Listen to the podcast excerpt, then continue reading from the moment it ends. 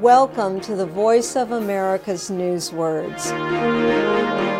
Egyptian leaders are struggling against violent extremism in the country. Espouse. Militant Islamic terrorists in Egypt have left a bloody trail of destruction. The loss of innocent lives from deadly bombings and other attacks has led the government to condemn extremist Islamic terrorists that espouse violence. To espouse is to give support for a cause or belief. Long ago, espouse only meant to marry. Now, it is rarely used that way.